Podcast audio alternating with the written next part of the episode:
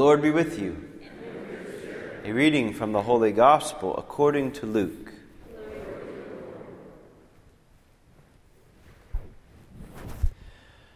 on a Sabbath, Jesus went to dine at the home of one of the leading Pharisees, and the people there were observing him carefully. He told a parable to those who had been invited, noticing how they were choosing the places of honor at the table. When you are invited by someone to a wedding banquet, do not recline at table in the place of honor.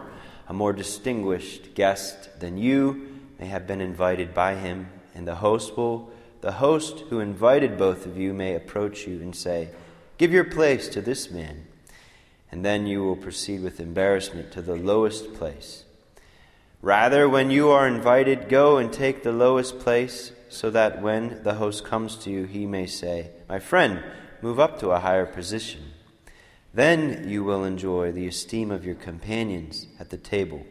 For everyone who exalts himself will be humbled. The one who humbles himself will be exalted. Then he said to the host who invited him, "When you hold a lunch or a dinner, do not invite your friends or your brothers, or your relatives or your wealthy neighbors, in case they may invite you back and you have repayment. Rather, when you hold a banquet, invite the poor, the crippled, the lame, the blind. Blessed indeed will you be because of their inability to repay you, for you will be repaid at the resurrection of the righteous." The Gospel of the Lord.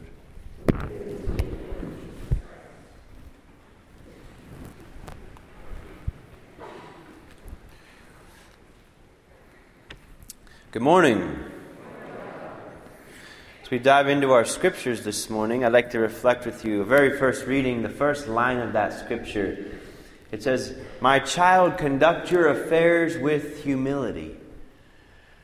So in that first line of scripture, God is one calling you a child, and I, He's calling us children. And number two, He says, conduct your affairs with humility.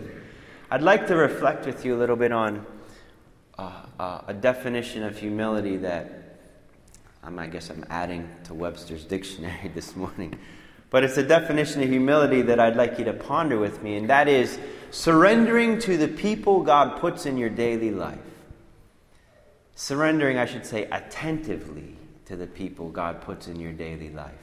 So today, God's Word, all, all of us are being asked by the Word of God to, to look, to push pause on our hearts and minds, pause, freeze the frame, reflect honestly on our hearts. And I'd like you to pick one thing this morning or one thing that happened to you this week. And I'd like you to isolate that one incident, that one encounter, and I'd like you to study it for a moment. This is what examining our conscience is. It's pushing pause and reflecting on that frame of life where we encountered this or that person, and examining how did we live out that encounter. And I'd like you to uh, explore that intentionality behind that encounter. Like, what was your intentions in that particular situation? And again, if you think of too many things, you won't do this. So you, you got to kind of pick one event. And so ask yourself, why did I do what I did in that moment? Or for whom did I do what I did? Why did I do what I did in that encounter? And and what did I do? Whom did I do it for? Little simple way to examine that particular frame or moment in our life. So you might ask the question pertaining to our scripture readings or our gospel in a, in a particular way. Was I looking was I looking for some form of, of recognition? Was I looking for some some reward or or some payment? You know, was my moment that I'm studying or looking at, was it seasoned with what's in it for me? Or what do I get out of this? After all, I'm investing my time, my energy, my effort, my talent. I'm here at Mass this morning. What am I going to get out of this? What's in it for me?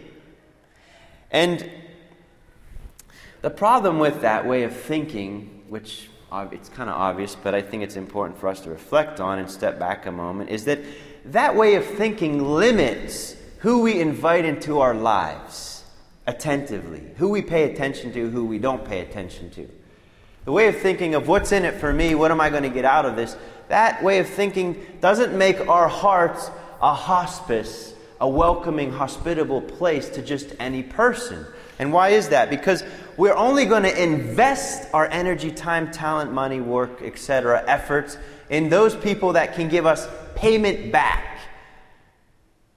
You don't smile at me, I don't really want anything to do with you.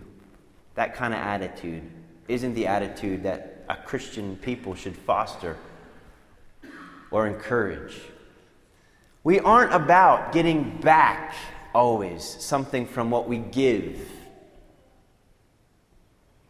In our gospel reading, we hear Jesus say, what does he say? He says, when you hold a banquet, invite the poor, the cripple, the lame, the blind. Blessed indeed will you be. Why?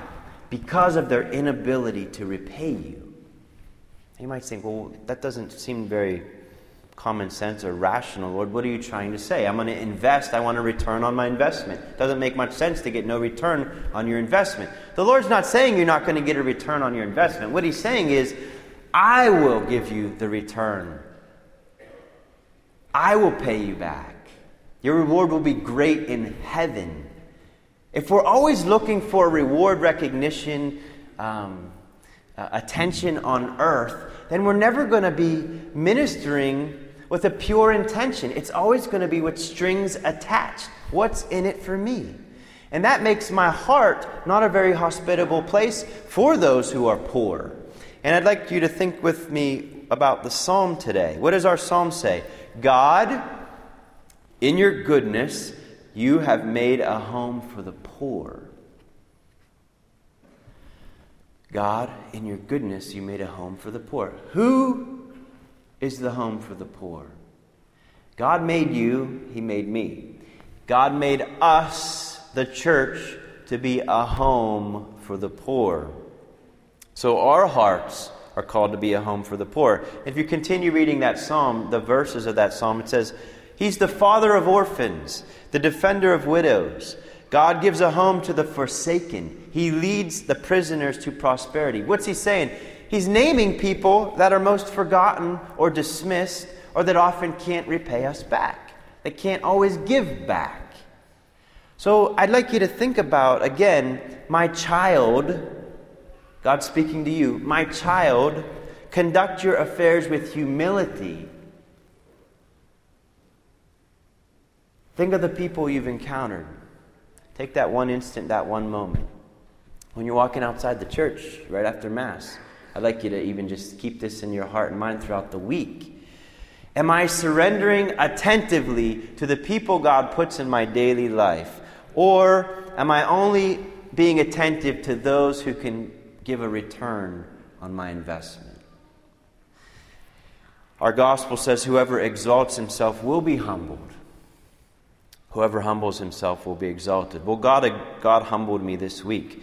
I'd like to share just a, a little encounter, a frame of my life this week that I think kind of speaks of this. I give out communion every Friday, maybe like some of you do here. Um, we go to the nursing homes, the, the uh, assisted living facilities. And if you're ever interested in doing that, please come and see us. It's a great, great ministry to take Jesus to the to the homebound. I was going around taking communion. I was up at Waterford um, Miracle Hills here. And, you know, I go to take communion, and I go to the next person, and I give communion, and I go to the next person, give communion. Well, I was just kind of like going from person to person to person to person, thinking about, okay, when I'm done, I can go and rest. I can go do what I want to do. And the Lord really convicted me. I was visiting a man up at Waterford, and I gave him communion and went off to the next person, and he's like, Michael, get your butt back here. Sit down. He's like, sit down. Talk to this man. So I spent a good fifteen minutes talking with this gentleman. And you know, the Lord really woke me up to how I can treat people like a job, or treat people like a number, or treat people like something I have to do and get done so that then I could do what I want. But that way of living, as you all know, and you've all done this, we, we're all weak, we're all sinners, we've all encountered this. We we treat people less than the dignity they deserve. We don't attentively give ourselves to them. Our hearts aren't really interested in them or even available to them because they don't have anything to give back to me. Therefore, okay, done with that. Look, I did a good deed. I gave communion to somebody. But inside, I'm a selfish person. The Lord's saying, look at your heart. Look at your intentions. You need to be purified, Father Michael. You need to be healed. You need to be set free. You need to be more selfless.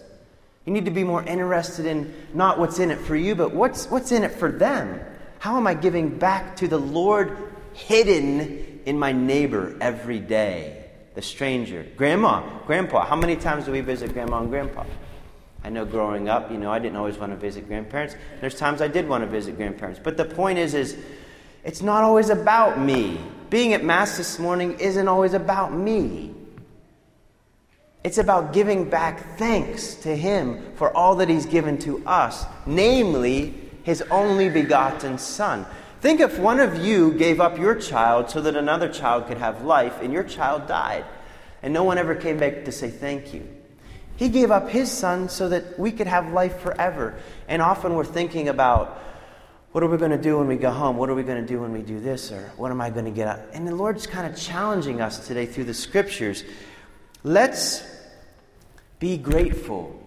Let's give time and attentiveness to the people God puts in our life. My child, conduct your affairs this week with humility. Surrender attentively to the people God puts in your daily life. And so the poor, which I'm talking about, the poor, sometimes we are the poor. The poor treat the symptoms of selfishness. The medicine for selfishness is the poor. They get you out of yourself if you, yes, if you just would surrender to them. And sometimes the poor is my wife. Sometimes the poor is my husband. Sometimes the poor is my children.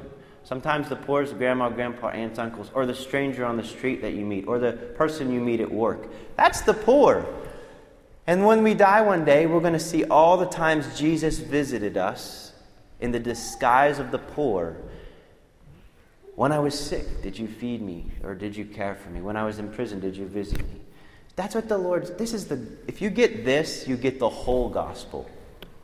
But again, the Lord's challenging us all today to set a banquet. When you hold a banquet, let's let our hearts be a banquet. When you hold a banquet, invite the poor, the crippled, the lame, the blind. Blessed are you, indeed. You will be blessed because of their inability to repay you, for you will be repaid in the resurrection of the righteous.